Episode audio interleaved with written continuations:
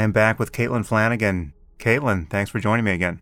Thanks so much for having me again. So, um, let's see here. There, there, we have many things we want to talk about. I guess I'll just flag you have an article coming out in the Atlantic that we can't speak about yet because it's currently embargoed, as uh, things uh, occasionally are. And uh, so we'll get to that next time. And uh, people will marvel at our restraint uh, in this Okay. conversation. they already do, I'm sure, in each of our individual lives. We're we are models of restraint. So um, anyway, this uh, I look forward to that. But uh, that prompted us to talk about an older article that you wrote. Actually, not that old. Just it's in the December 2019 issue, which I had never read. I, I- I think I had heard echoes of how this had gone off like a a bomb in in the press, which is to say it was controversial for reasons that'll be obvious. But I had not read it, so you sent it to me last night, and uh, it's really an amazing piece. And the title is "The Dishonesty of the Abortion Debate." Let's start with that. We've got a bunch of other things we want to talk about, but I want to take that at the top because it's just in addition to being an extraordinarily important social policy debate and, and also just an extremely interesting ethical puzzle to reason through. The way we talk about abortion and the way we just reliably fail to reason about it honestly and ethically reveals more or less everything that's wrong with our politics. And, and this is something you bring out in your essay in a, in a very vivid way. So, what prompted you to write about abortion you know, six months ago? Well, abortion's always been on my mind as an important subject. My mom was a nurse in New York City in the 50s at Bellevue Hospital, and she sat with two girls, as she always called them, as they died from bad abortions. You know, an, an abortion is it's the kind of thing that done correctly in a medical office by someone who knows what he or she is doing, very easy procedure to get right without those preconditions, it's an incredibly easy procedure to get wrong, principally in terms of sepsis. You know, it's really severe, pervasive infection that's that's very, very lethal. And and what made those infections even more lethal in the days of illegal abortion was that you had committed a crime. So as your temperature is rising degree by degree, and if you had had any other kind of medical procedure, your family would have rushed you in to get medical care these women couldn't do that. They knew that they had committed a crime, and the person who had performed the abortion would never help them. They were never to contact him or her again. And so it was just a very, very, very terrifying thing for young women. And this was in the days that she was doing this work, uh, just, you know, being an RN, she wasn't really called to what we would now call, I guess, reproductive justice or, or anything like that. She was just a young young woman who would, you know, always wanted to be a nurse.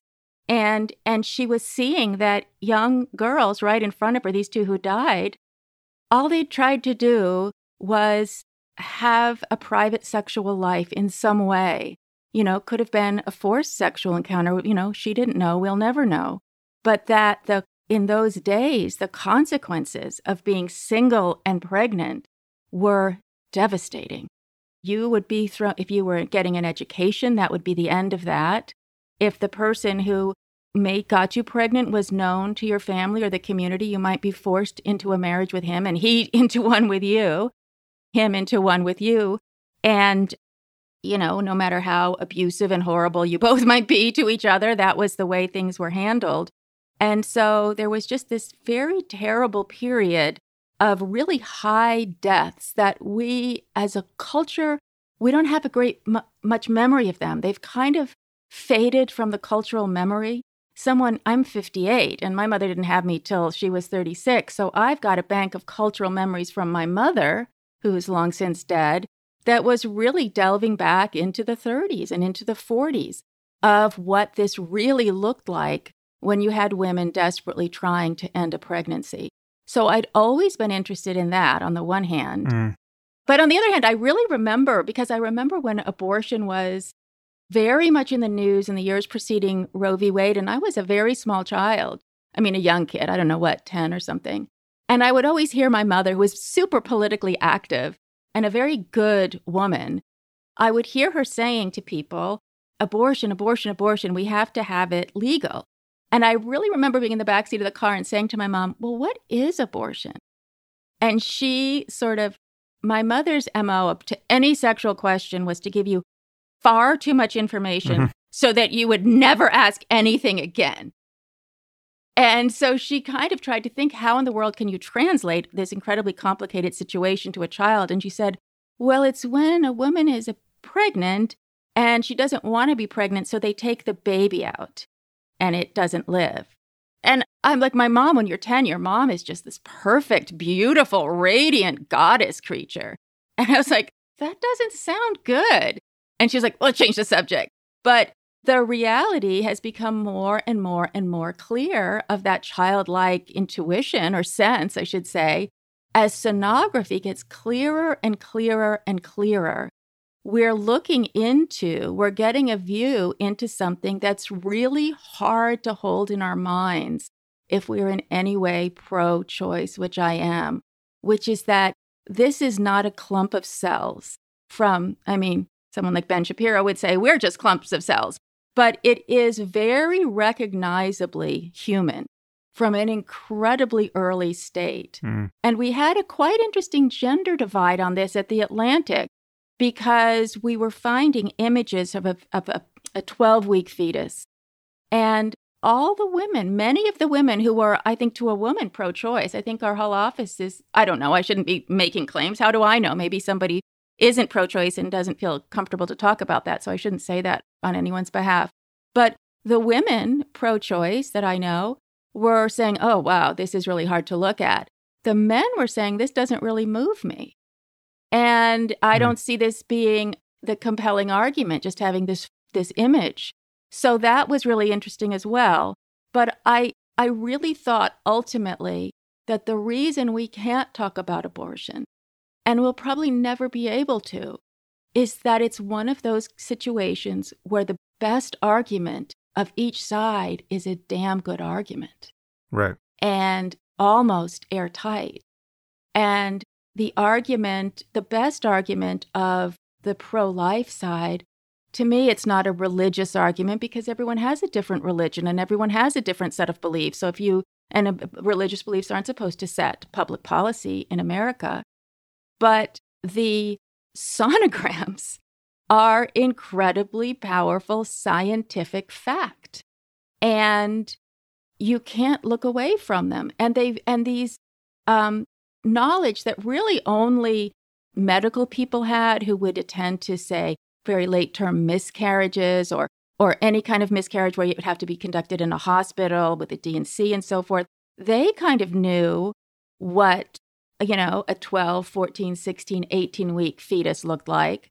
But even then, it's a bit desiccated with the time of a miscarriage and so forth. But we're all looking at it.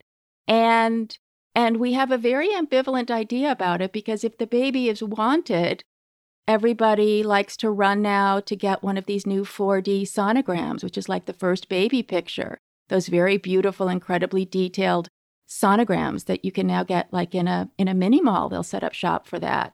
So that's the argument.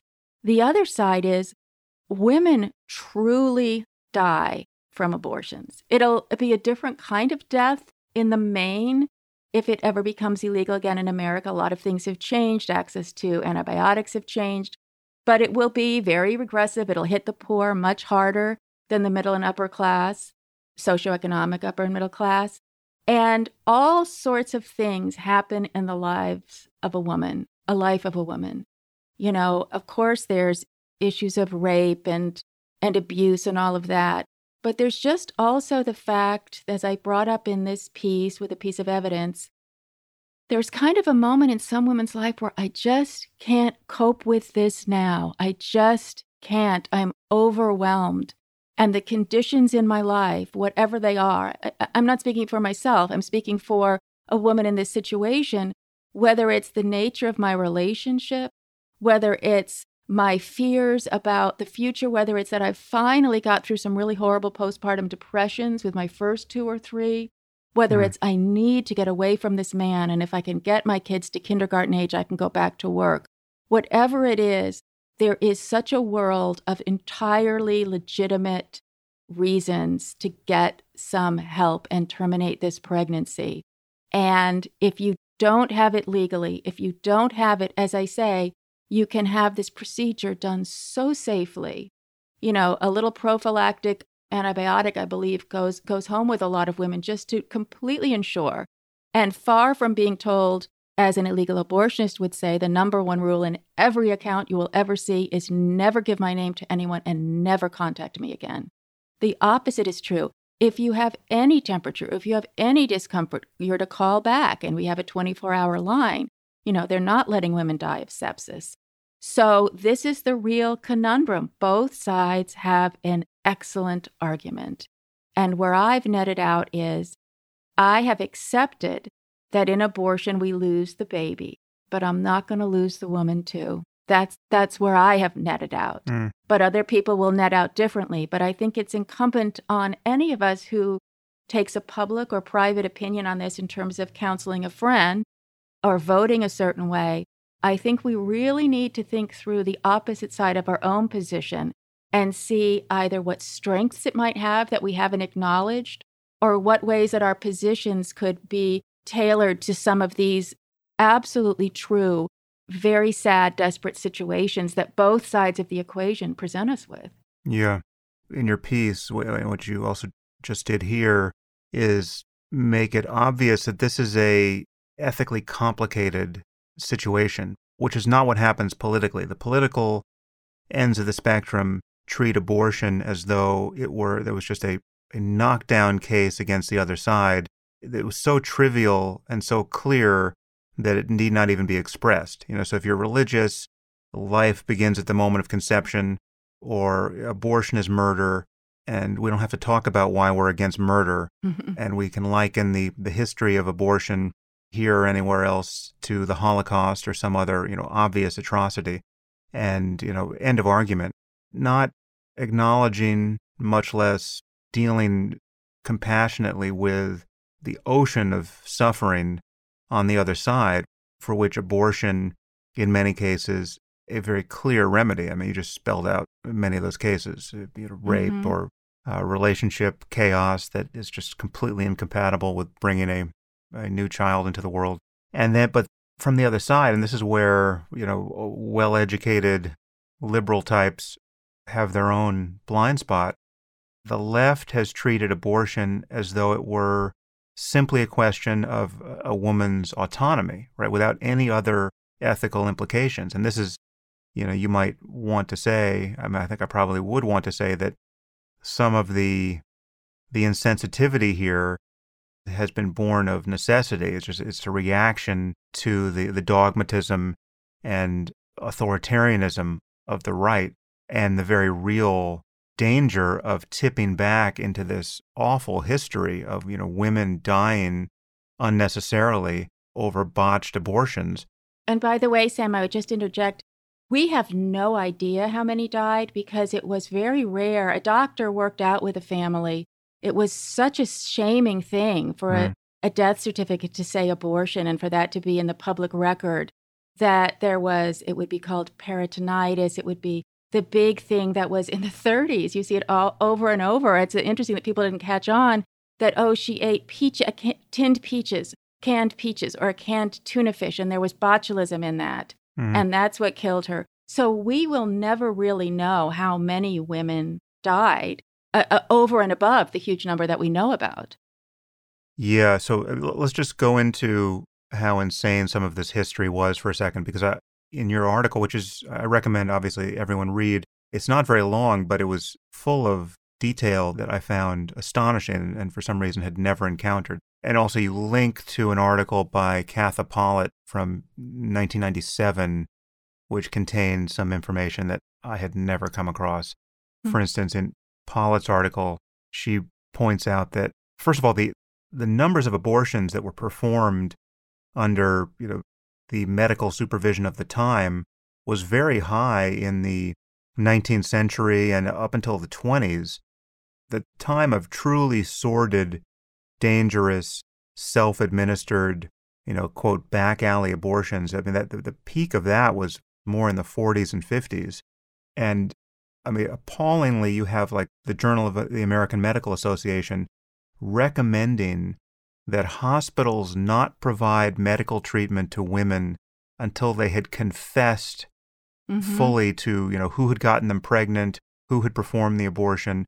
It was literally like a, just an official recommendation of a medical inquisition mm-hmm. before you administered life saving or potentially life saving treatment to a woman who had shown up at the hospital, you know, at death's door. I mean, it's just completely insane. But the piece of history from your article that uh, I never knew was the role of Lysol in all of this. I mean, your article contains an old Lysol ad, which is obviously, I mean, before mm-hmm. I might want to, to read your description of it. You're, you're describing this as just an obvious ad for you know, self-administered abortion through Lysol, and I'm thinking, okay, there's no way the you know Caitlin's too deep into this topic. There's no way this really is going to be, at minimum, it'll be susceptible to another interpretation here. Mm-hmm. But then you see the ad, and it, this is just madness. This is like some counterfactual history of the United States that I, mm-hmm. I never knew was possible. So, just anyway, describe the wonderful branding of, of Lysol we have now.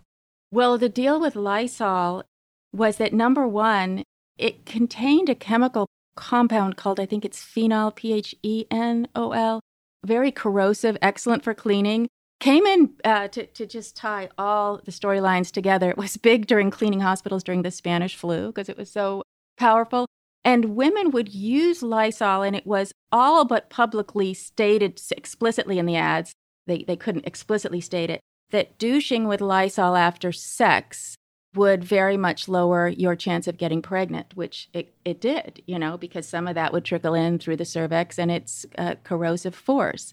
But if you were pregnant and you found a way to get Lysol into the womb, you would perforce kill the baby. And, anyways, or the, the fetus, whatever we want to, I know it's loaded language either way, but so the ad shows it's a very beautiful piece of kind of mid century uh, graphic art a sort of middle class looking white woman. Her hair is done, her nails are done, she has a wedding ring on. She's sort of what we imagine when we think about, oh, the wonderful post war American suburbs where middle class white people were leading this kind of enchanted life. She's, a, she's like a June Cleaver type, younger than June, mm. but that kind of person. And her head is behind her, there's a calendar. Which is a brilliant detail. I mean, it's, it's just, it's amazing how much information is conveyed in this photograph. Isn't it? I mean, American graphic art is it's it's like the iconography of it is yeah. just incredible yeah. for the the best of it. But so there's this calendar, and day after day is crossed off, and every woman in the world, certainly one who's in her childbearing years, knows what that means. That means you're just waiting and waiting and waiting for the period to get your period. And she has her, and believe me, to your many, I'm sure all of your listeners are younger than I am even in my lifetime, there was there were no like home pregnancy tests. If you, God forbid, thought you were pregnant, you had to wait and wait and wait and then go see a doctor. You waited as long as you could. And fortunately for me, I eventually got my period. But but she has her head in her hands and the copy is I just can't face it again. Yeah. And that That's the headline. yeah. And the headline, sorry. Graphically Brilliant. And that concept of I can't face it. And it really, I first saw this, it was last May. I'd known about kind of the Lysol ads, and I had really studied the famous actress Margot Kidder, who was the Lois Lane in the first Superman movies mm and mm-hmm. had a lot of a very tragic life, maybe not unconnected to this. She wrote extensively about this abortion she had as a girl where they filled her womb with Lysol. And I thought, my God, what a hideous event. And then in May, when I saw this ad, I thought, my God, maybe it was a common event. And, you know, as terrible as the internet is, the things that it's great at are incredible. I was able to do the amount of research that in pre-internet days I would probably have given up on. You know, I, I, need to I need to search all the medical journals in North America, possibly England, from this, you know, bling, bling, bling, bling. There they are, New England Journal of Medicine, something in Albany, you know, put your credit card in. And here was this incredible, terrible, untold tale of women having Lysol, this, this absolutely poisonous, legitimately toxic fluid with this very pronounced smell filled into their uterus. And it would start, yes, it would kill the life of the baby, fetus, embryo, the fetus by then, but it was would start shutting down the woman's organs. And the first case, this woman showed up, her urine was port wine colored. I mean, she was dying. She was in, when that was a typical way women would show up. I don't know what's in the Katha piece. She's, I often don't agree with her, but I think on abortion, I'm sure we we end up at this, I know we end mm-hmm. up at the same place, but women would show up in the absolute final stages of death by sepsis. They would be very often, my mother talked about this for the rest of her life, that those two girls were both interviewed by New York City homicide detectives, young girls who had had a sexual experience. And both of them, the cops wanted the name of the person who'd done it. And she said both girls were so terrified they wouldn't give the name because that's what they'd been told endlessly by the person. You may never give my name. Something terrible will happen to you if you did. So this light these Lysol abortions, they did quite often work. But if they didn't, the chance for it becoming systemic was huge and very, very terrible deaths ensued because mm. of it. And the finally, the let's call them the products of conception, the baby, whatever, when it came out, the fetus would smell very strongly of Lysol, which is just to me just a horrifying element of the whole situation. And it's sort of where the notion of a sort of abortion being a murderous thing, you can sort of see where that comes from. But going back to history, I, I, I definitely know what you're mentioning, Katha, talking about the, the notion of a confession. Instead of giving your medical history before they treat you, you have to provide a confession. Now, and nothing else. You know, if you go in and you've burned your hand on the stove. You don't have to confess anything before they'll treat you. You just say, so they can give you the best treatment possible if you're awake, what happened. But the whole notion that you'll hear on the right, or let me just say the anti legal abortion group, is that can you imagine that there's great anger that it came down to obviously a Supreme Court case. And they'll always say, could you imagine if the founding fathers had ever thought that their grand constitution would be used toward abortion?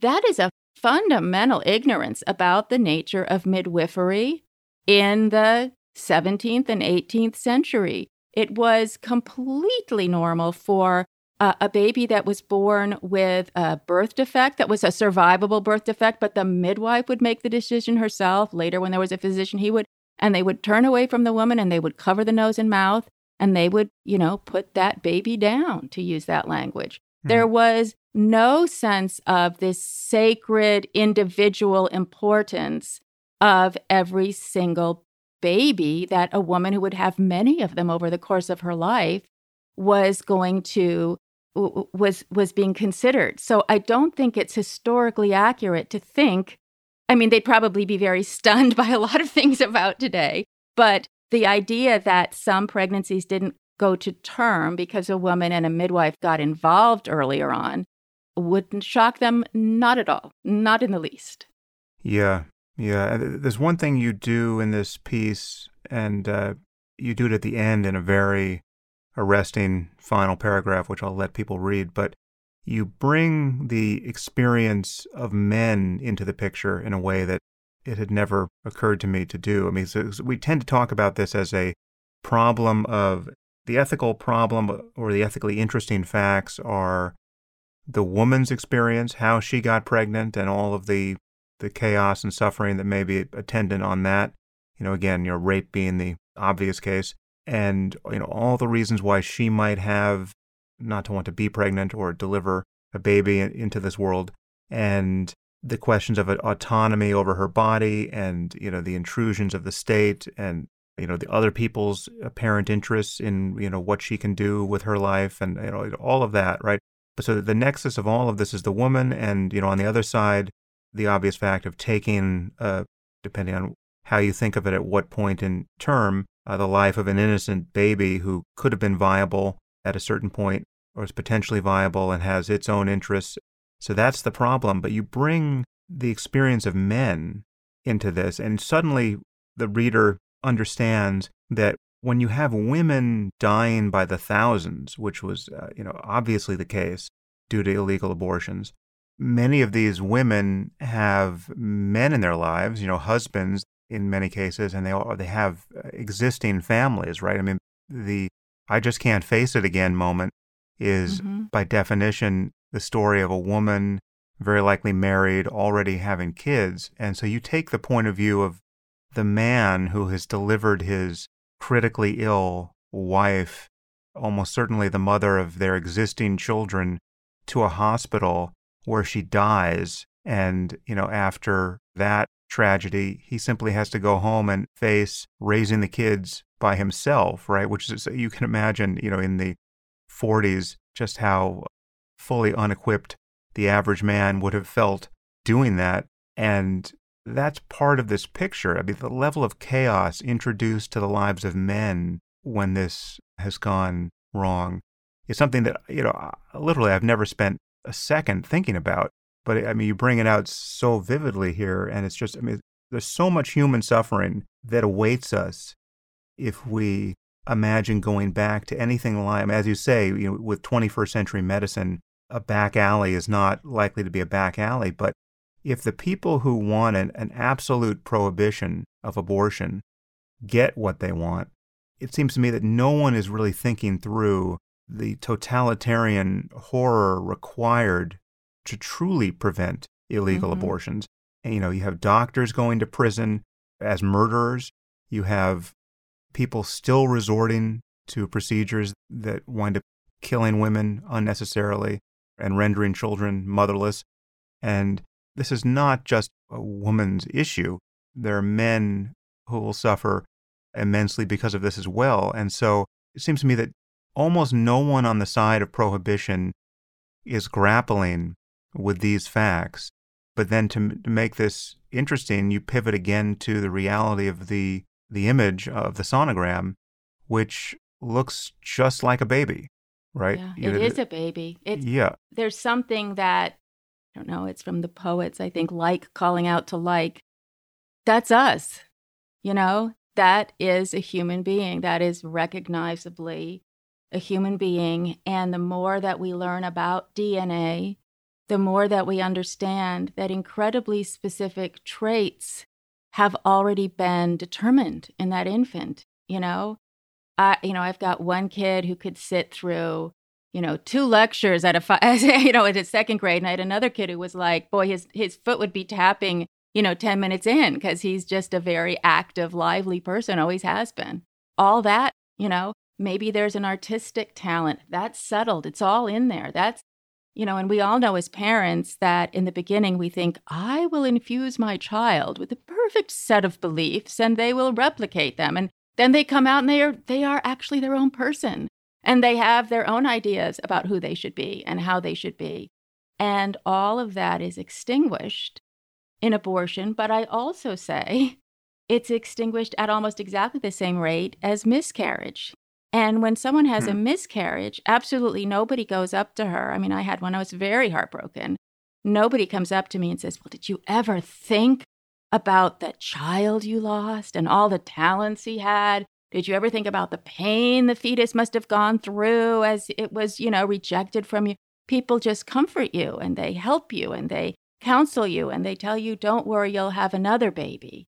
And so all of this language is is just very interesting to think about. But 20% of pregnancies end in a miscarriage and 20% end in abortion is our, our best statistics. So, you know, life is not easy to women in this whole world of mm. reproduction. It really isn't.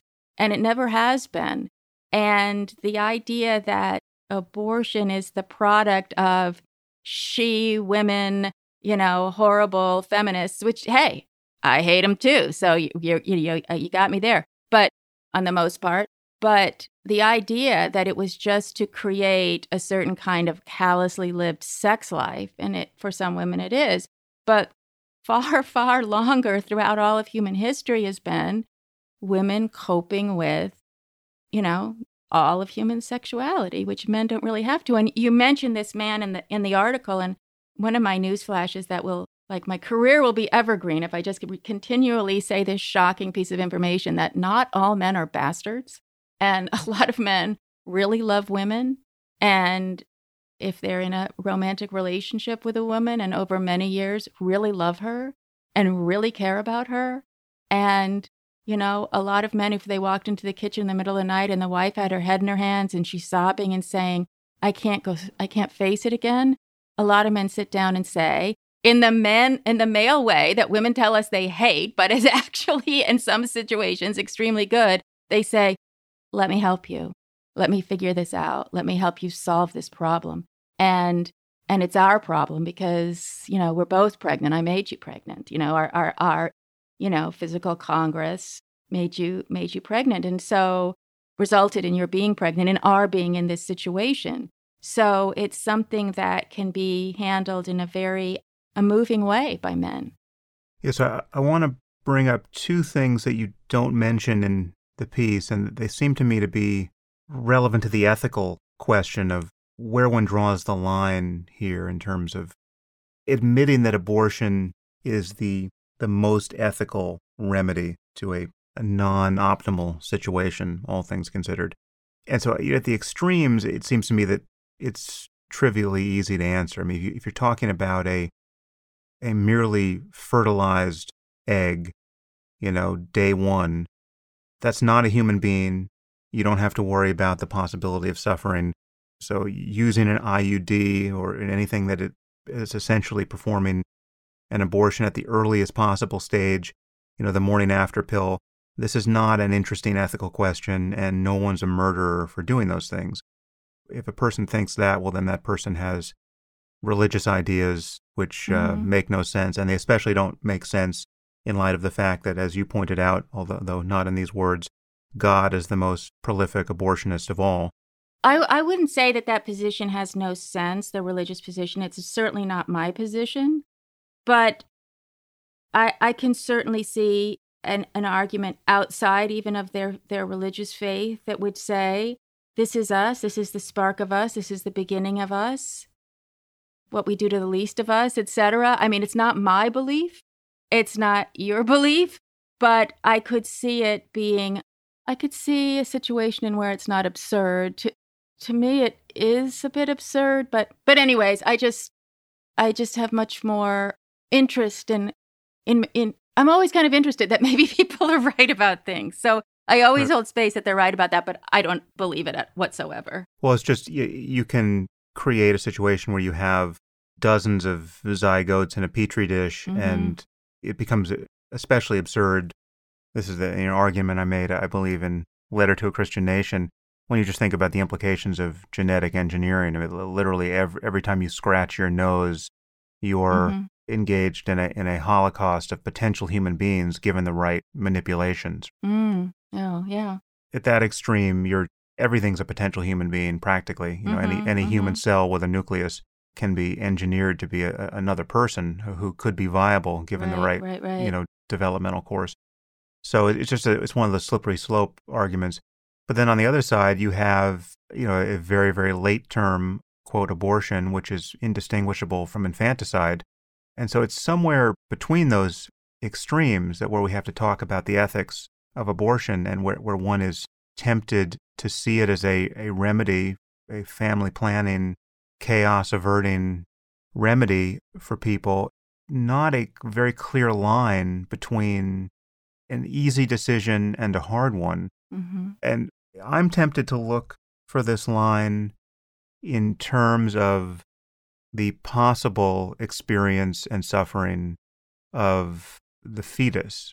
Mm-hmm. So, you know, just neurologically speaking, developmentally speaking, you know, there are reasons to believe that the brain structures responsible for the experience of physical pain are developed. And here we're talking about you know, brainstem structures, the reticular formation, especially, and the thalamus. But these are subcortical structures, right? There's no reason to believe you need a cortex or even a cerebrum to feel pain, or at least there's good reason to believe that pain can be mediated before those structures are developed. Mm-hmm. This all begins to come together around 15 weeks in utero. So and again, this is not this is not a matter of scientific certainty at this point that this is the moment where the lights could conceivably come on with respect to the experience of pain. But before 15 weeks and after, you know, that's a an area where the structures we know mediate pain and pain responsive behavior have, you know, knit together. And so there is something to distinguish a first trimester from a, a, second and third trimester. And certainly when you get into the third trimester, you're talking about a being who has cerebral hemispheres that begin to show EEG synchrony, which is a kind of landmark that many people mm. now associate with the possibility of consciousness.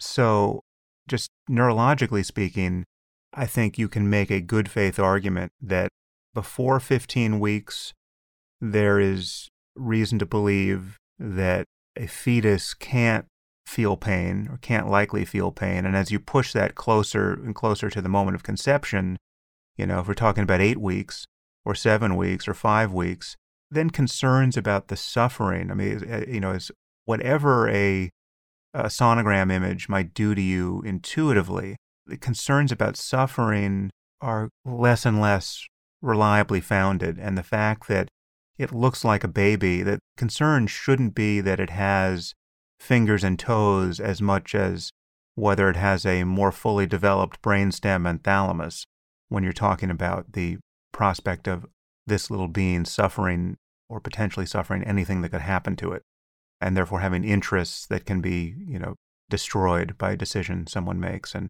and all of that. I'm not saying this completely exhausts you know any ethical debate we might want to have about this but a pretty clear bright line for me is whether or not there's something that it's like to be the aborted fetus subjectively well, this is what speaking. jeremy bentham said of course about t- terrible analogy, but animal suffering. He said the question isn't can they think, the question is can they suffer. Yeah, which I agree with as far as it goes. And then the other piece here, mm-hmm. which I don't think you mentioned, is the reality of adoption.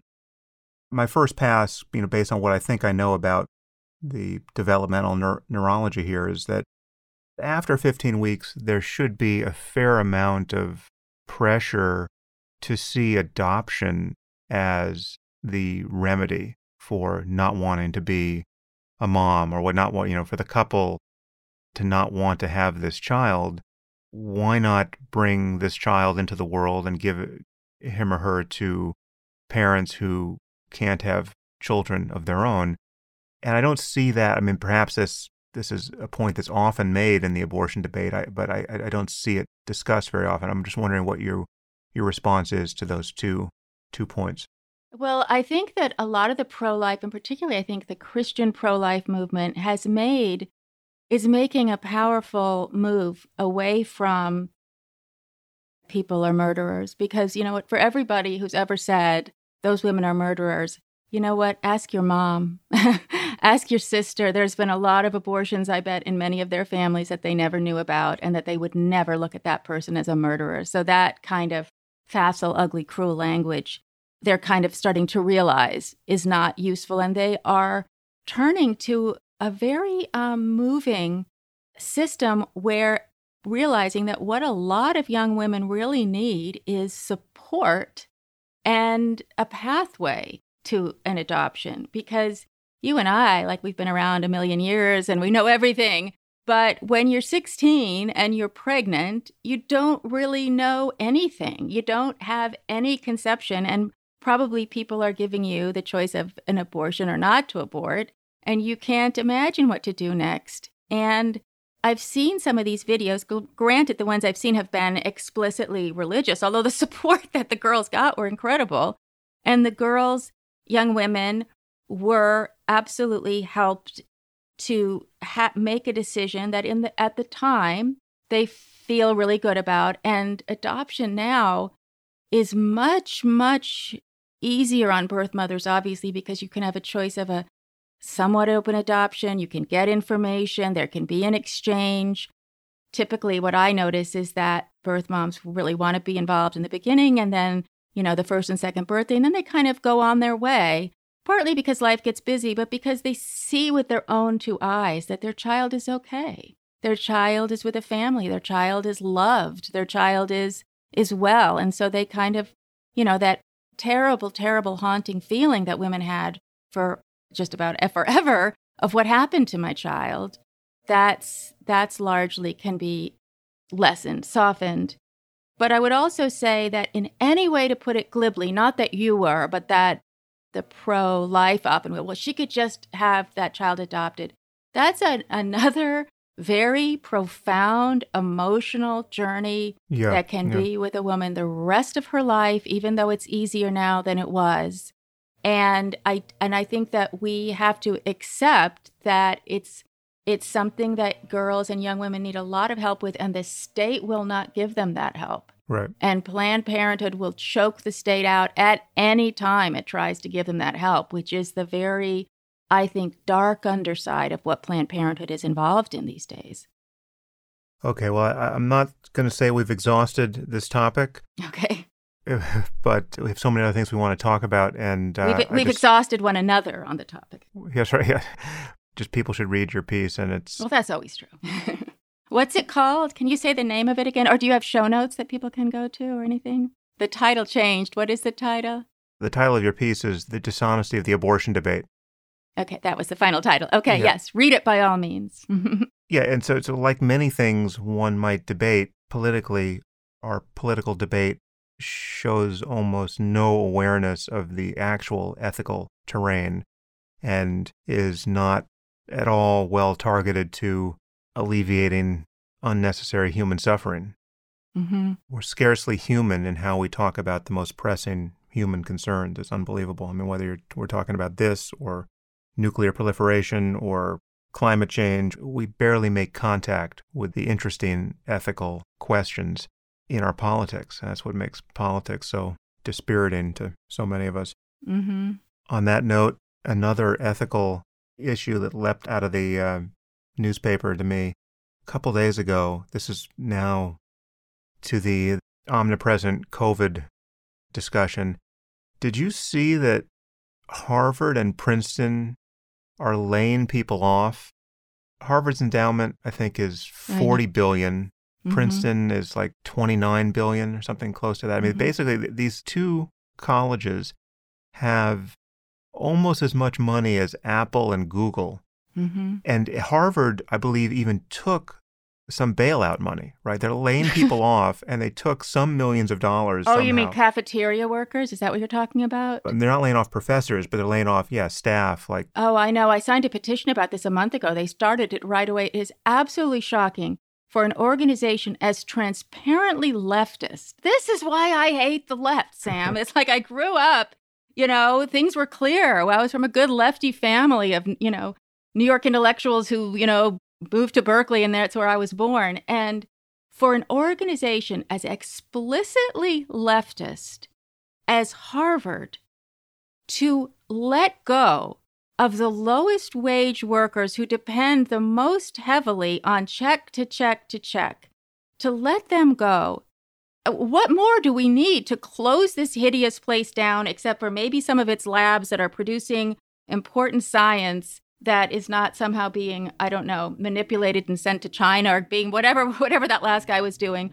I cannot imagine and and that's the problem, Sam, with these institutions is that when we say we lost their way, it's a it's a facile thing. But I mean, how is this not just a brand destroying scandal? It's like, because it's a luxury brand, it's not a college. It's Tiffany's, it's Van Cleef and Arpels, it's people that I, I don't know. I literally don't know what they would have to do, very honestly. I guess Donald Trump had that thing, and it turns out it's pretty much true that he could have shot a man on Fifth Avenue and be elected. I think that Harvard could do anything now. The anti Semitism that is like being spilled over from that oh we're you know we're boycotting a particular political regime to uh no this looks to me like you know the scourge of mankind anti-semitism that is wildly whipping through and there's nobody with the ball listen tenure had a very specific purpose it wasn't that if you had a phd you should never have to worry about your next job it was that college professors needed the absolute support that they could speak the truth, they could say the truth, they could have, you know, academic freedom, every kind of freedom, and the job wouldn't be cut off by the horrible sort of bougie conservative people who, who run colleges and who pay into colleges. And they're silent. These sons of bitches are silent. And I think the first thing we should rip out of these people is tenure. They don't deserve it. They're not producing work that I think is so essential that that that their tenure needs to be preserved in America. I, I it's sickening. It's absolutely repellent. It's repellent. It's repellent. Yeah, although here the onus has to be on the administration, not on faculty. No, there's a. I mean, honest to God, I was a school teacher at a humble school. It was no uh, Ivy League college, but I guess this is the lefty in me.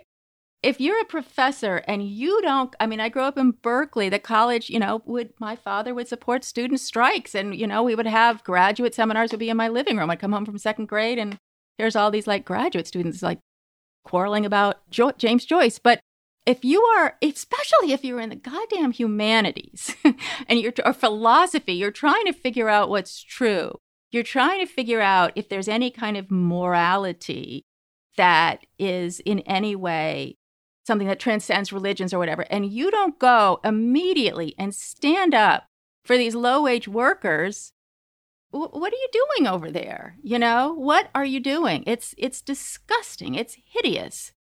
Boo Harvard and boo Princeton. That's all I have to say.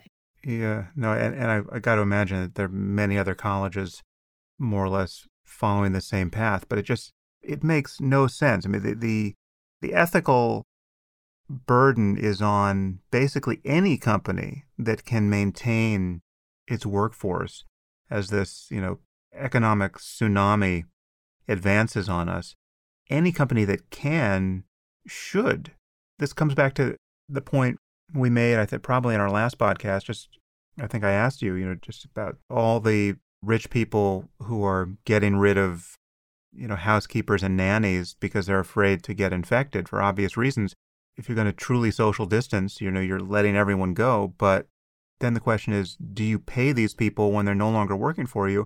The answer is, of course you fucking do. Of course right? you do. Particularly the social class that can afford an at home nanny as opposed to a daycare situation, who can afford a house cleaner as opposed to doing it themselves. They are typically in the social class that isn't yet taking this huge hit, that probably are able to work from home. And of course, it's, let me tell you something about the left, Sam. Maybe you don't need to know uh-huh. anymore, but let me just add this to it. So, 18 years ago, I wrote a huge cover piece that just about got me, you know, murdered by feminists because I was saying this is a terrible, terrible thing that we professional class women have linked ourselves to the serfdom of other women and that that's a terrible thing so i got and we should absolutely be paying them properly. We should be understanding ourselves as employers. Yes there's a friendly relationship. Yes it's very close but we have re- employers with all the responsibilities. So everybody argued back oh you're attacking the mothers not the fathers. And i got kind of scared of them because they're scary people and and they wanted to debate me a lot of places. And so i came up with this, this this kind of came to me on the fly and I didn't think it was going to work and it worked brilliantly. I told every single one of them that came at me, some of them very famous, I will debate you, but we're both going to submit to an independent arbiter our tax returns from the last five years that reveal that we have been appropriately paying into our domestic employees' Social Security hmm. that they are going to depend on. And everybody disappeared. Every to a woman, they disappeared. Yeah. Yeah. But again, to put a the finest possible point on this, you have Harvard sitting on forty billion dollars, right, of assets. Mm-hmm. This is analogous to hearing that you know Bill Gates or Jeff Bezos or you know some fantastically wealthy person let his nannies and housekeepers go and is not paying them through mm-hmm. this crisis, right? It's just I just don't understand why this isn't a bigger and more damaging story than than it's been. Because nothing will damage them. And people are going to wake up at some and what I'm talking about when I was just talking about the deracination of these places is that for better or worse, they all grew out of a very specific mission that absolutely doesn't exist anymore. You know, they were training ministers, they were Christian institutions. They had, for better and worse, a very specific mission. And now that mission is entirely gone, perhaps wisely, many, many regards, yes or no, but now you have huge institutions where they are absent the very purpose of their creation. So they are lost. They are entirely lost and they are responsive to whatever whatever the chic or newly doctrinaire position politically, intellectually, academically. As I say, thank God they've got these science departments that are actually doing something. It's yeah, very disappointing. But I don't see how this is this seems to articulate nobody's actual moral position because so now we have a government that is just printing money, you know, dollars by the trillions to shore up the economy and to help people who are in desperate need of help. And we basically all agree, you know, Democrat and Republican, that this is a good idea, you know, a necessary idea. Obviously, we'll probably disagree about what to do in the aftermath of this, but you know, this is a fire that has to be put out. I think most people would, if given a, a second to think about it, agree that you shouldn't race to the trough and take some of this money if you don't need it, right? And if you have $40 billion on hand, you probably don't need it. And if, if you're firing your mm-hmm. janitorial staff to save a little money while you're racing to the trough ahead of your neighbor who actually needs money, this can't be anyone's view of how Harvard should be behaving in this crisis. Well, it's a breakdown of this is where I slightly disagreed with you when you were talking about. I certainly agree with you that this kind of neural understanding of the development of a pain response in a in a baby in a fetus should be something that's really taken very seriously in the abortion discussion. But I think that idea of recognizing that human being that's in the womb I think this is sort of part of this continuum where we have to stay connected to our humanity somehow. We mm. have to say, even if we're pro choice, yeah, that's a baby. You know, I understand that it's a baby that is enmeshed in a very, very, very complicated situation. But I am human and I see that that's a baby and I'm a human and I can tell that $40 billion doesn't tell me that you let go of. I mean, they kept their ones. Oh, how wonderful Harvard. That as last I checked in on it, they had kept their union employees, I think, but the contracted ones that weren't mm-hmm. in the union. I mean, Harvard, really? That's what you're going to do? your least protected employees, your right. most fragile, economically fragile employees, you know, it's like I don't think Stephen Greenblatt's getting a cut in pay. Not that he should. I love he's an old family friend. I adore Stephen Greenblatt. But I mean the the faculty isn't facing anything. Nor should they. No one should when you have forty billion dollars and it's a it's a global crisis. So yeah, know, we're in the same. Mean, you just do a little bit of math. You realize that you could the entire economy could seize up and you could draw down your endowment by 10% and cover thousands upon 1000s mm-hmm. of people for a year without any problem and notice what good that, you know, publicizing that, if you want to be cynical about it, publicize that and see what it does for your brand. It's just so. But they don't have to do any. That's the thing. That's the, the callousness of these people is when your brand is so iron plated and defended that nothing can hurt it, you don't have to be human anymore. You don't have to be moral anymore. Everything is optional. Hmm. All right, so here's another conundrum, which hmm. it was based on you, uh, another Atlantic article that, that you didn't write, but which you, I saw you circulate on Twitter. And this was a um, an article written by a cashier at Trader Joe's, mm-hmm. the, the market chain. I don't know if that's nationwide. We, we certainly have it on the West Coast. But the title was, you know, calling me a hero only makes you feel better. And there was one passage here that summarizes the point of view. Cashiers and shelf stockers and delivery truck drivers aren't heroes, they're victims. To call them heroes is to justify their exploitation. By praising blue collar workers' public service, the progressive consumer is assuaged of her cognitive dissonance. And I, I must admit that this caught me right where I was standing because I, you know, I have I have been thinking about and and even referring to these critical and erstwhile uncelebrated necessary workers as heroes. This is this is critical infrastructure.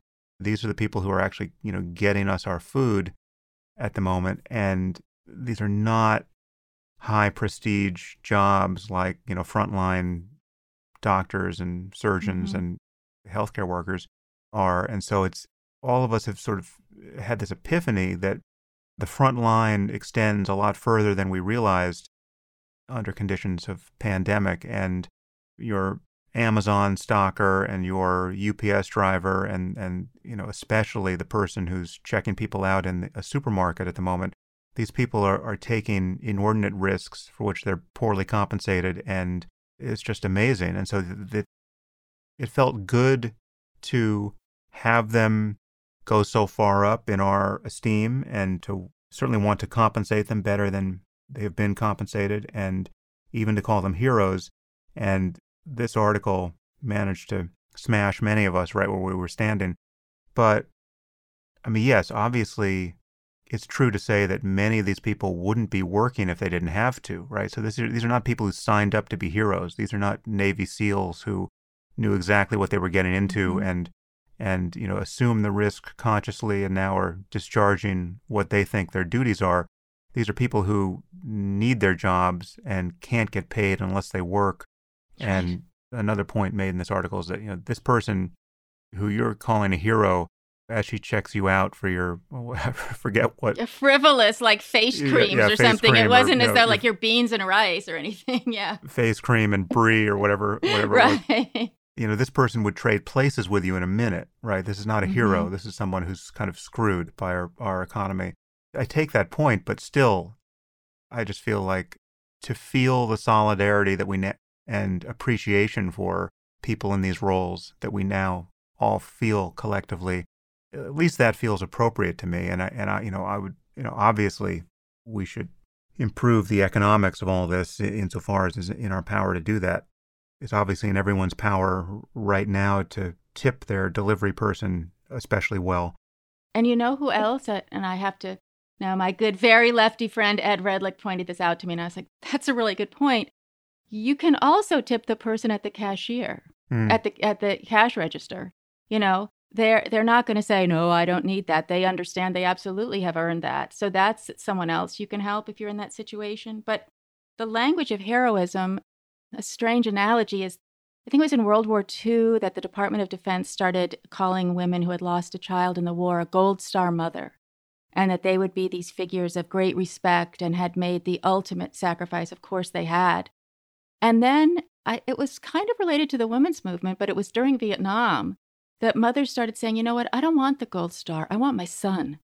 You know, you've kind of manipulated. Not that, and I and I totally, you know, when I see people today who have had ch- lost a child, parents, I completely, you know, I stand in awe of what their child sacrifice and of what they have endured, and etc. Of course, mm-hmm. I do. But there was a sense that there was a little bit of a manipulation of women then to say, well, you know, we're not going to leave you devastated. We're going to say you were you're a hero too in a way. And I think we have to be careful when we force heroism on someone because it's expedient for us, you know? Yeah. Yeah.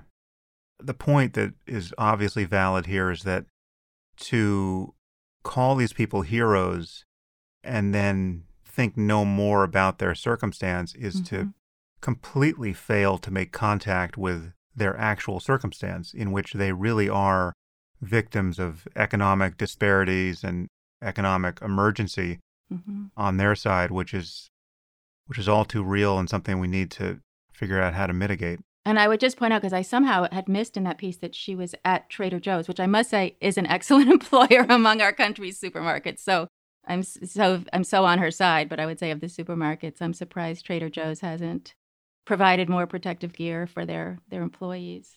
Yeah, well, there's, there's so many aspects of this, but I think there was a period where they didn't want yeah checkout people to wear masks. It was a downer. They thought yeah, it would scare. Yeah, it was just just a bummer to, mm-hmm. to be buying your your great chocolate almonds, mm-hmm. whatever it is from Trader Joe's. Yeah, don't bring me down, Trader Joe's. It's, you know, confronted it's- with the, the face mask of mortality. Yeah.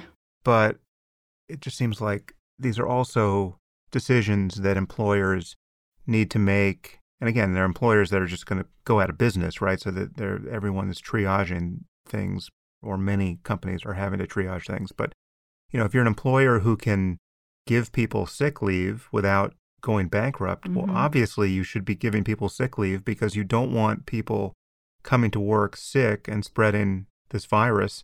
Like you, you have to be part of creating the incentive structure that's going to solve this problem.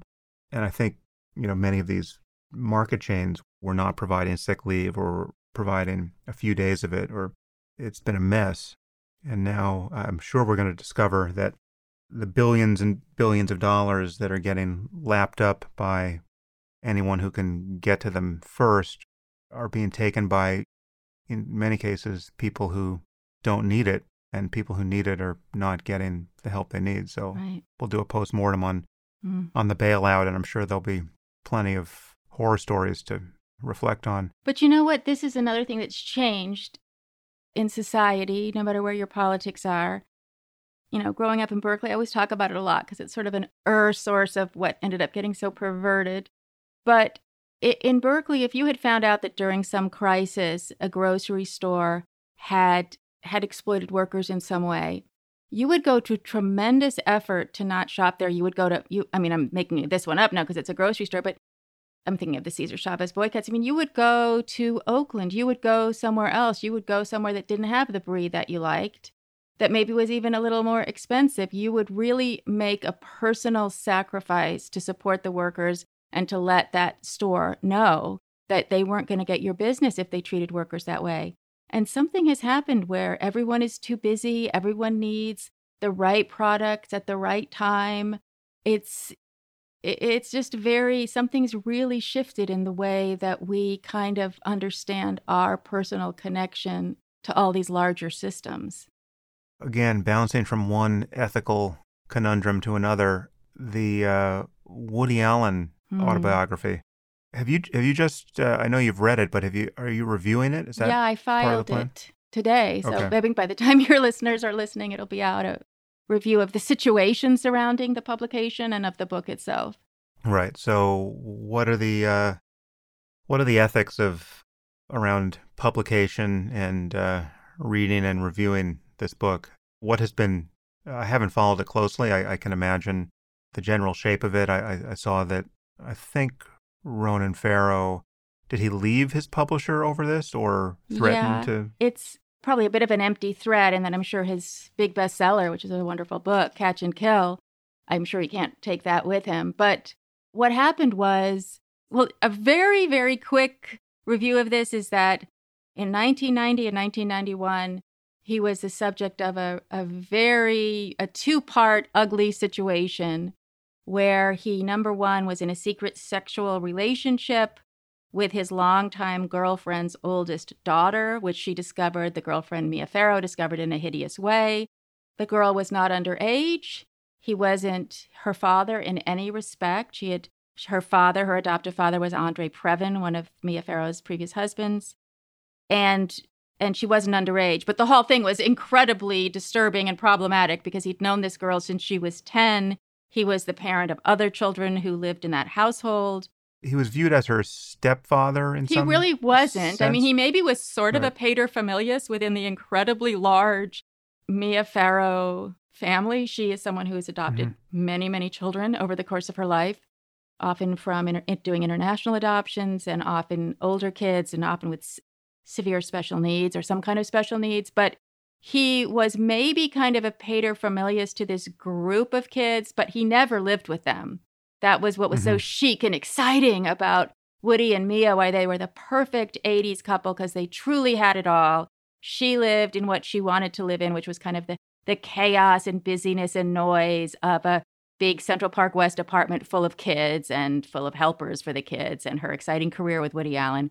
And he lived in kind of Upper East Side penthouse splendor, which he'd always dreamed of as a Brooklyn kid with not much money.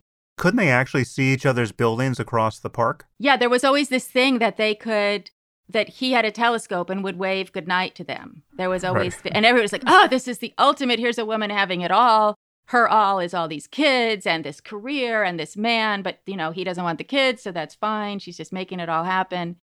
And then it turned out that there was this hideous thing had taken place. So the way that Mia Farrow discovered this is that she was just visiting or just over at Woody Allen's apartment, as she would be many times, and she's looked on the mantelpiece and she found this cache of erotic, explicit, pornographic photographs that he had taken of her daughter, Soon Yi. And the betrayal and the anger and the rage was understandably enormous. And this story, somehow, I don't know how, we could imagine, but it it kind of immediately was passed on to the tabloids to sort of show what a bastard Allen was, and he was a bastard. That was just a horrible thing to do. Out of all the girls in New York City, this is the this is the one, and the one you've known since she was ten, and you've seen grown up. It yeah. was it was not illegal in any ways, but it was really ghastly.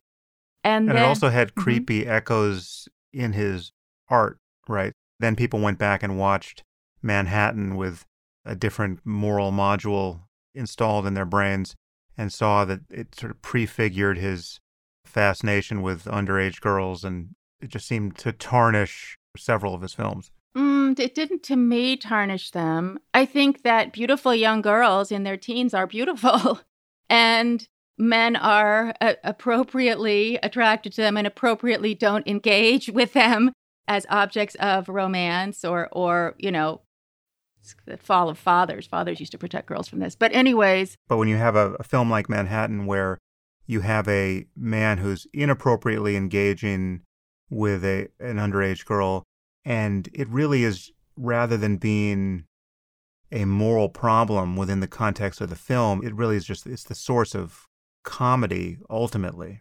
This is not a tragedy, and certainly you're not depicting human evil uh, in any sense he's a you're enjoying the the adventures of a kind of anti-hero but it's all just comedy and art and amusing and poignant in the end but then you we discover that basically this is how Woody Allen is living even in, in a more tawdry way because again this is sort of you know an underage girl plucked from his own household although she was an underage not in any ways to defend this but she was 22 yeah. Soon Yi. But when did it start? Well, nobody knows, but they both oh, they both said okay. repeatedly. Maybe I've transformed it in memory. Okay, I thought I thought she was a teenager when this started. Neither of them has ever said that, and the Farrow okay. family was a you know always been held out as a complete surprise to them. So, no. Okay, well then, I have uh, condemned him even further in well, my there's, imagination. There's plenty, plenty condemnable or contemptible maybe actions, but that I don't think was one of them there that we know of. But okay so this happened and it just became well, well going back to what you were saying about how like in manhattan which is i would argue a great movie and won best picture hollywood operated for many years with a morals clause until the early 50s um, it started out without one in the 20s pretty racy movies. Then the Hays clause commission comes in and there's a morals clause and this falls in the 50s. And then the 60s and the 70s come along, and Hollywood has a very strange morality. As you know, Roman Polanski hmm. drugged mm. and anally raped a 13 year old girl, confessed, pled out to a lower crime, fled the country. And until about two years ago, Hollywood could not stop saying how wonderful he was and how great he was and how terrible it was that he had to leave the country and that his art was not, you know, being furthered to the extent it could have been. So Hollywood's always been very, very confused about sexual matters. so this is this is another detail that I've just never been able to do the moral algebra on Polanski and understand how we got here. Obviously, like how is it? Huh? Yeah, how we got where? I mean, just how we got to the place where, for most of my life, the thing to be bemoaned is that here's this artistic genius is too big a word, but this brilliant director who can't come back to Los Angeles to claim an Oscar because he's got these charges hanging over his head. Whereas when you look at what it seems uncontroversial that he did, mm-hmm. you know, it's like I just don't know how you you rehabilitate his image. I mean, it's just this is absolutely you know he's a, a sex criminal who got away with it and has managed to you know live in Europe exactly as he's wanted to live.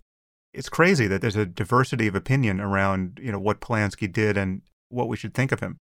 I mean, it kind of explains why I think consent culture that that rules kind of the way young women now think about sexuality and hookups. I think that's not as helpful as it could be, but you can see where it came from in that in the 70s, this kind of louche era in Hollywood, there was a notion that, yeah, man, don't be uptight. You know, sex is what it is. Sex is great. And men really ran Hollywood. And yeah, maybe that girl was a little too young. She was 13, you know? And and then I mean the reason you can never understand the Woody Allen thing unless you like write about it for a million years and then kill yourself is that Mia Farrow, who's the mother of these children, who's angry at Woody Allen for his behavior with them, was the biggest supporter of Roman Polanski in the entire world. He had made her a star in Rosemary's Baby in 1968. Right, right. And when he was caught up in a libel, a totally unrelated libel scandal in 2006, Mia Farrow, who won't stop talking about her husband, her, you know, Woody, she flies to London and she's the child rapist's character reference. So the whole thing, Sam, Wow. it's like you can't, this is why, like, it's a simple book review. I, it took me like three weeks to write it. It's just, you can't contain all the elements of this story. But to get back to what we do know, this was revealed, this hideous fact was revealed in 1991. A few months later, you know, everyone in Mia's family is furious at him. A few months later, he goes to visit the two youngest children that she has, one of whom is an adopted daughter named Dylan, the other of whom is Dylan, yeah, Dylan Farrow. yeah. And the younger one, and another thing that makes it really confusing is that Mia Farrow has a long-standing habit of, with some children, changing their names many times.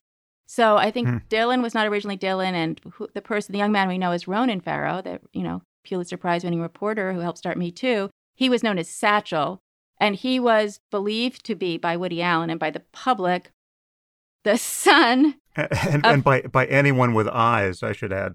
Ri- Right. Well, he was held out as Woody Allen's son. And then many years later, it turns out, well, actually, he's maybe, wait for it, Frank Sinatra's son because she was also married to Frank Sinatra. So it's so confusing. But be that as Yeah. it may, he goes out seven months or six months after this Soon Yi discovery, which is certainly in every way unsavory, but in no way illegal.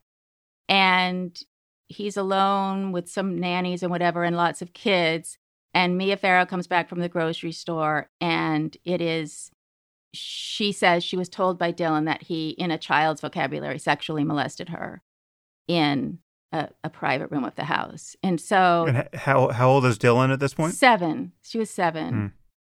And it became one of these, I follow these kind of cases a lot. I'm interested in them. And usually they're not they're not made public in any way. I don't know why that custody case was not a closed courtroom, but it wasn't. And the poor child was interviewed endlessly but, and physically examined endlessly. And both parents had such deep financial pockets to keep it going. And ultimately, it, it, the case came down to what these cases always come down to. And the men's rights movement feels that it's just a unfair feminist takeover of custody courts. But it's a very understandable thing, which is that the cases always come down to the man says that woman is crazy, and the woman says that man is dangerous. And if you're a judge, wh- who are you going to send the kids back with? You know, if if you're not going to send the kids back with a man who may well be dangerous, and so he never saw that child again, Dylan, and he had supervised visits with uh, with Ronan, and then those were he gave them up because they were just so horrible. And life went on, and Hollywood did not punish him in any way for any of this. Maybe you could say Hollywood was right because the two investigative bodies that looked into all this, the Yale New Haven Child Sexual Abuse a group, and then a, a police force group that I think was based in New York. And these are groups that do not tend to side with fathers. They both fully exonerated him. But uh, there was just a sense that, uh, you know, so he's always said she was mad about Soon Yi, so she made this thing up and she manipulated the child's memory, which would certainly be the most hideous thing you could do to a child other than molesting the child. So he makes many, many, many, many, many wonderful movies, and everybody, every actor and actress in Hollywood is clawing to get into these movies.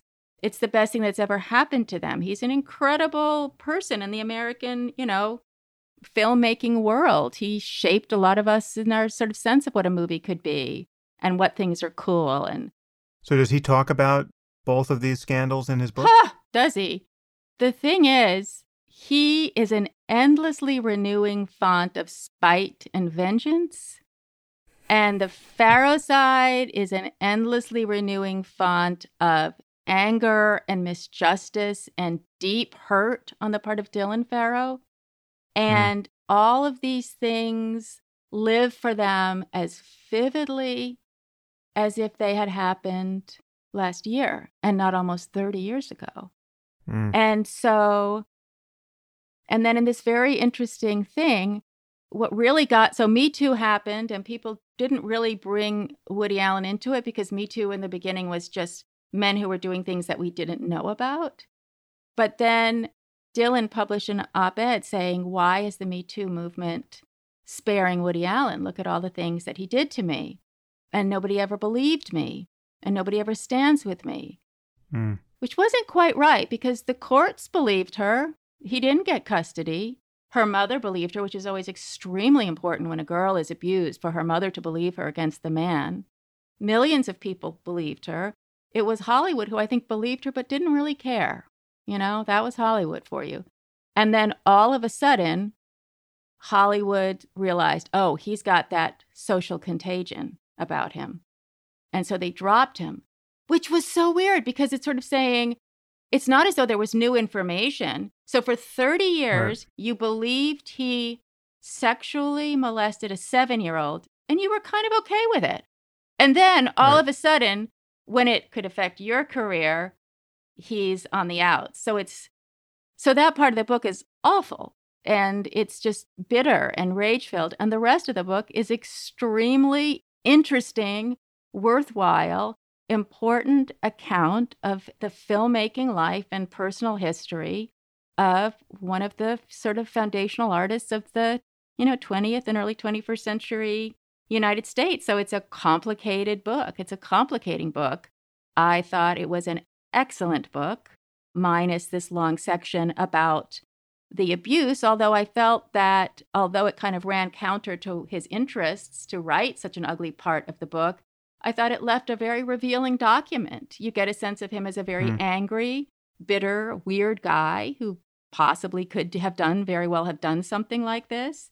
And yet, once that's over, you remember what a brilliant comic writer he is and what an intellect he is and what how many great movies. You know, as I say in the piece, I really remember my dad and I had this thing. He wasn't a great father, but I would just say this to all fathers everywhere. You know, if you if you do a couple of really good traditions with your kids, they really remember that. I'm the proof. And I grew up in Berkeley and he and mm-hmm. I would go we kind of came online for our father once we could like read books that grown-ups read and once we could see movies that grown-ups could see. And two or three times mm-hmm. a year, we'd take the bus into San Francisco. He didn't drive. And, you know, we'd go in and we'd have lunch at Lefty O'Doul's and he'd have a couple of martinis, which I'm sure sweetened the pot of the whole thing. And we'd go see a movie. Mm. And when I was about 11 or 12, the movie was Sleepers, which is not his greatest movie. Yeah. And I didn't no, really but... like it. And I didn't really understand it. And then neither of us knew that there was going to be this scene of the orgasmatron. And so my dad was super Victorian around his daughters, was like, oh my God, this is unbearable. But I felt like now I'm a Woody Allen person. Now I'm mm. I'm a little bit cooler. I'm a little bit on the inside. And as I got older and as his movies got better, I just felt an incredible connection to them. And and he means something to me. And I, I always think about Nabokov's phrase of the reader artist. Like you're as a reader, you're an artist too.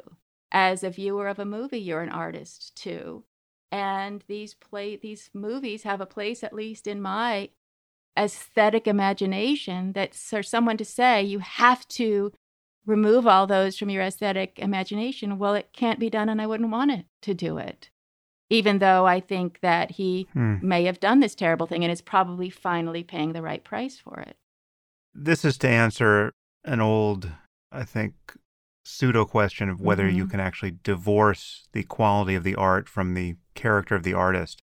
You, if you find out that, you know, Ezra Pound is an anti Semite or Celine was, or you scratch the surface on, on half of the great artists, you're going to find something weird. But that doesn't call into question the the power or aesthetic integrity of of their art and it might just add a, a layer of interesting mismatch between you know who you thought the creator was and who in fact he or she turned out to be you know with more information but to find out that Shakespeare was a serial killer would be incredibly interesting but it Mhm. wouldn't make you think Hamlet was less of a play right so it's Hmm. it's at least that's You'd- the it would certainly know, give you a new reading of Hamlet. default.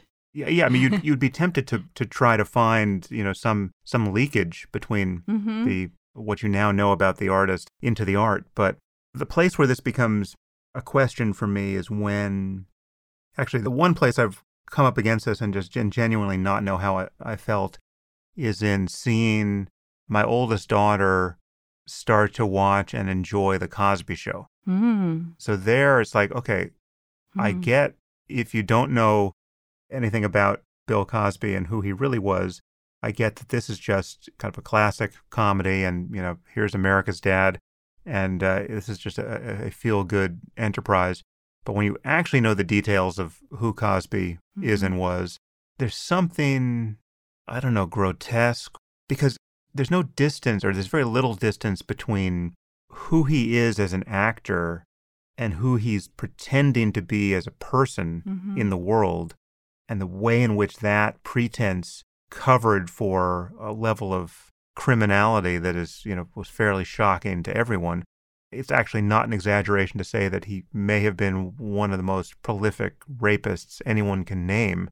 So that's I don't know. I mean, do you have an intuition about that? I, Well, I- I'm you know, surprised I that there. I didn't realize that there were, I guess, streaming services still showing the Cosby Show. I yeah, no, he has not been purged. Huh. But and I, I'm not actually sure how I feel about I'm not either. that either. It's like like he's it's like there's not again, it's very clear to me in the case of a poet, right? Like the poet and the poetry easily divorceable. But when you're talking about the person being the the star of a show where they're successfully conveying what a great dad they are on some level Yeah. and yet you actually know this person is a moral monster. I just think there's something it's ethically confusing and, and murky in a way that where it's not in these other clean cases where you can divorce art and artist. Well, I think the reason, just imagining a child watching that show, the reason it's very troubling is that the show was real, although it was like a, an 8 o'clock p.m. show, it was a co viewing show, as we now say. It was a show very much for children to watch with their parents. And this sense that it was this font of wonderful values.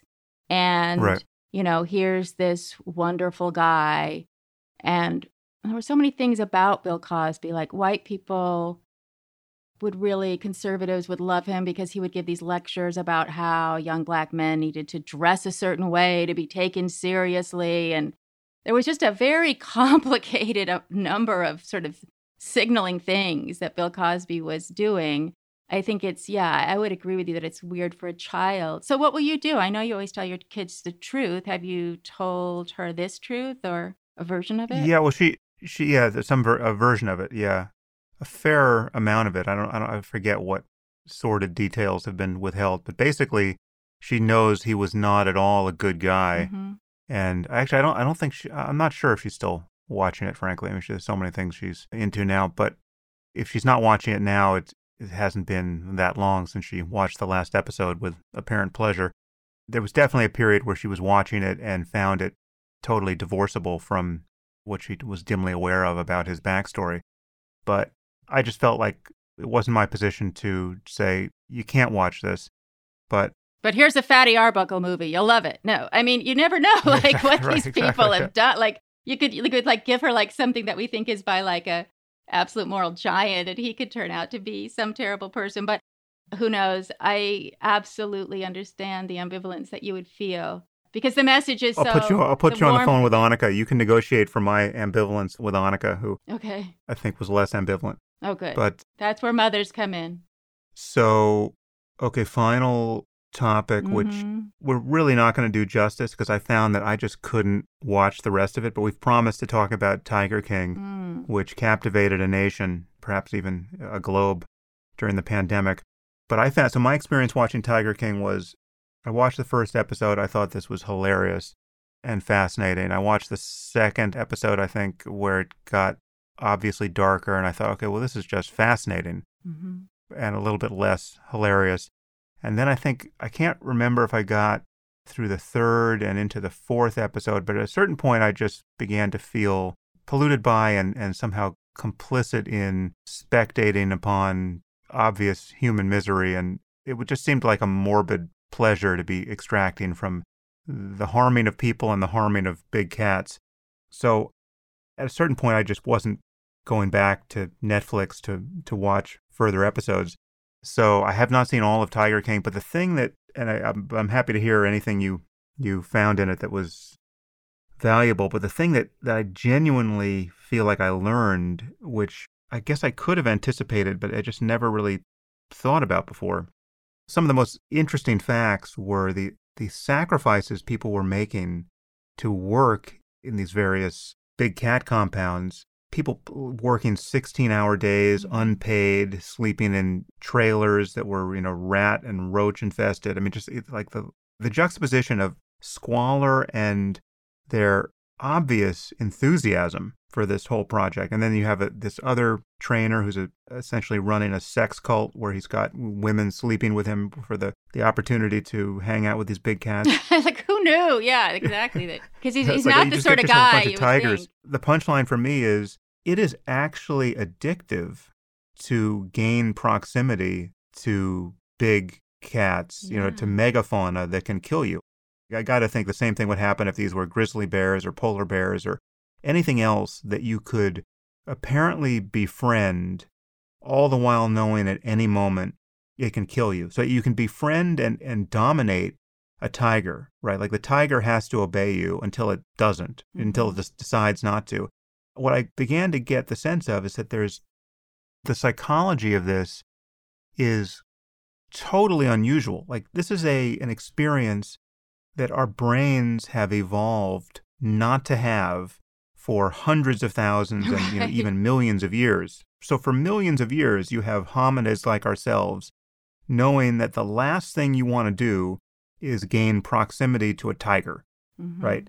And yet, so here you're in a cage with, with a dozen tigers who are sort of obeying you and fawning over you, but at any moment, obviously can kill you. And there's something so thrilling and dopamine driving about this that it's I just uh, what I was seeing is a is basically just a, a gaggle of drug addicts Yes. who are willing to sacrifice every normal pleasure and life circumstance to the experience of just getting up close to these these animals on an hourly basis.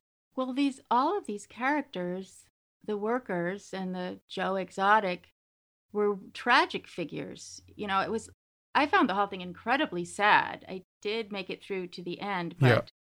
there was in sort of the. I, I can't believe this wasn't written about. I think it was in the very first episode, possibly the second, where the main character Joe Exotic describes when his father found out that he Joe was gay, and he was young. He was still living at home and the father made some discovery i don't know a cache of pornography whatever he made this discovery and as soon as he did he brought the boy to his mother and made the boy shake his hand the father's hand to promise that he would never attend the father's funeral when the father eventually died.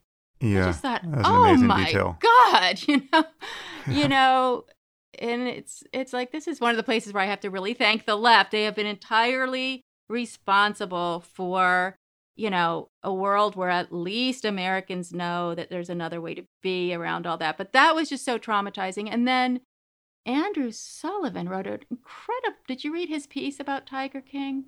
He, You know, I don't think so. it was incredibly great, as I am a great admirer of his. He said that there's a, a confluence there of gay men in the South and meth, and the notion that the meth Mm. is is hooked so deeply into them. And and you saw that one guy who was almost didn't have a tooth left in his head, and some of the partners yeah. to Joe were not gay men at all.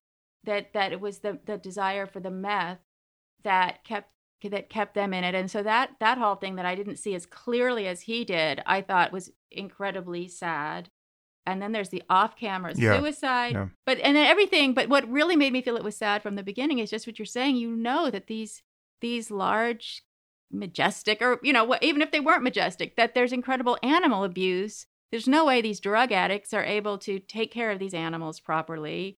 It sounds right that they probably are killing the adults once you know they have too many of them because it's the the the kittens so to speak that people want to interact with. And it Yeah, well, it's the kittens that people want to interact with. That was the real business, being able to Yeah. pet tiger cubs. But it seemed clear to me that it was the adults that were hooking the people working there for no wages or Mhm. incredibly low wages. That was the thing that was just driving the the cult like behavior. I'm sure it would give you, Which, you uh, know, it's an interest if your if your other, you know, job opportunities were unskilled labor in in very unglamorous or exciting ways. I'm sure this would be thrilling.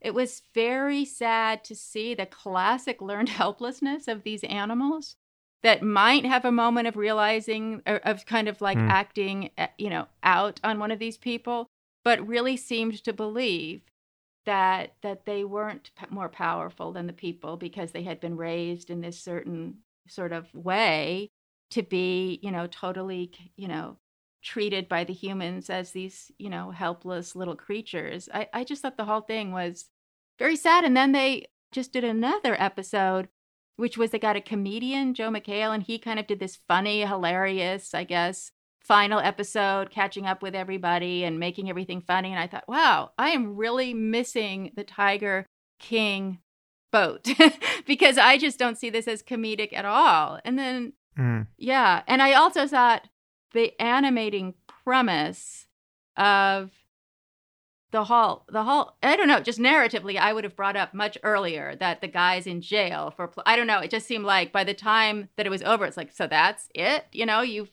maybe that's why it was the perfect thing for the the pandemic was that it was both lurid and and you know kind of the folly of being alive and also this sort of tragic undertone or overtone to the whole thing. It's very Trump's America yeah it's just as weird as weird can be that the fact that the details of that were coming out in Tiger King of a country you just can't imagine is the same as you know many of the, the things we've spoken about you know is uh, Harvard like how is Harvard University Mm-hmm. Right, and Tiger King the same place it doesn't make any sense. well it sense also i think that these things serve a public purpose to the extent that you know you'll see these legitimate white supremacist people like in charlottesville or whatever you're like okay so this is a master race have you seen tiger king like i don't think that you know it's not all mozart that you know you guys are sort of saying that that white skin gives you an allegiance to this great culture well like it must if that's your theory it gives you an equal allegiance to these drug addicts that are abusing these large animals in a cruel way, especially sadistic way. well Caitlin on that happy note Yes. um, it's as always it's great to talk to you and good luck on um, releasing your next bombshell article Okay. I, uh, I look forward to speaking with you about that when it pubs That sounds great. All right. Thanks for having me.